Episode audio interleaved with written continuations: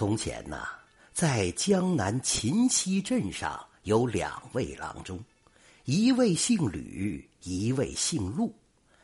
吕郎中自视甚高，对陆郎中的医术一向不以为然。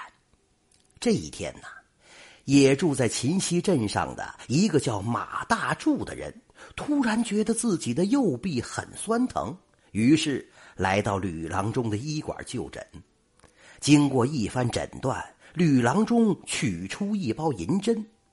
这包银针呐，一共是九根吕郎中将它们一根接一根的扎在马大柱的右臂上。半个时辰过后，吕郎中取下银针，让马大柱明天再来。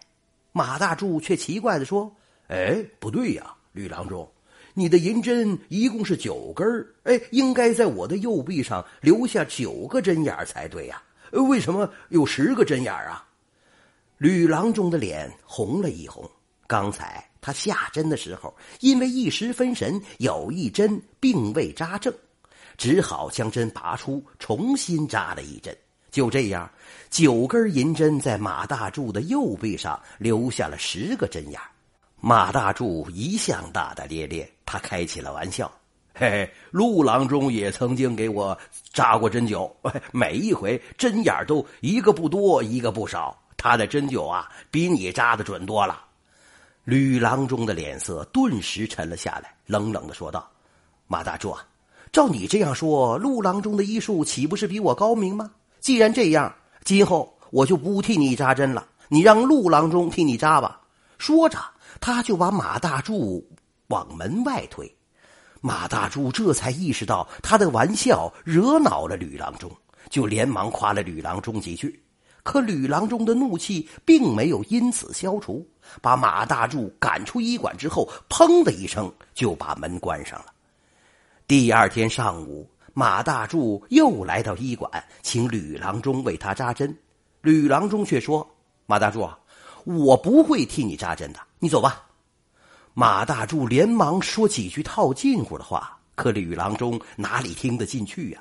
又把马大柱往门外赶，赶着赶着，马大柱也火了。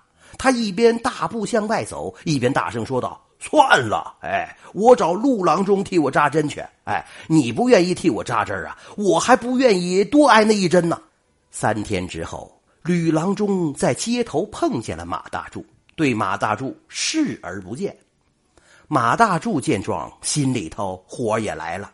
他亮出右胳膊，哎，看见没有，吕郎中，人家陆郎中为我扎了两回针，现在我的胳膊，哎，既不酸也不疼。好了，哎，陆郎中的医术就是比你高明。吕郎中听了，差点蹦起来呀！马大柱，你胡说啊！陆郎中的医术哪哪里能比我高明啊？两个人就这样吵了起来，很快便吸引来了一群街坊邻居，大家赶忙把两个人劝开。一连多日，吕郎中都闷闷不乐。这一天呢，他突然感觉自己后背上的一处地方有些痒，又有些疼，便背过手摸了一把，摸出那里好像鼓了一个包，有鸽子蛋大小。他明白自己的后背。长出了一个疖子，之所以长出疖子，其实与自己这些天来心里一直窝着火有关。吕郎中行医多年，当然知道疖子该怎么治，只不过因为他看不见自己的后背呀，所以必须让别人帮忙。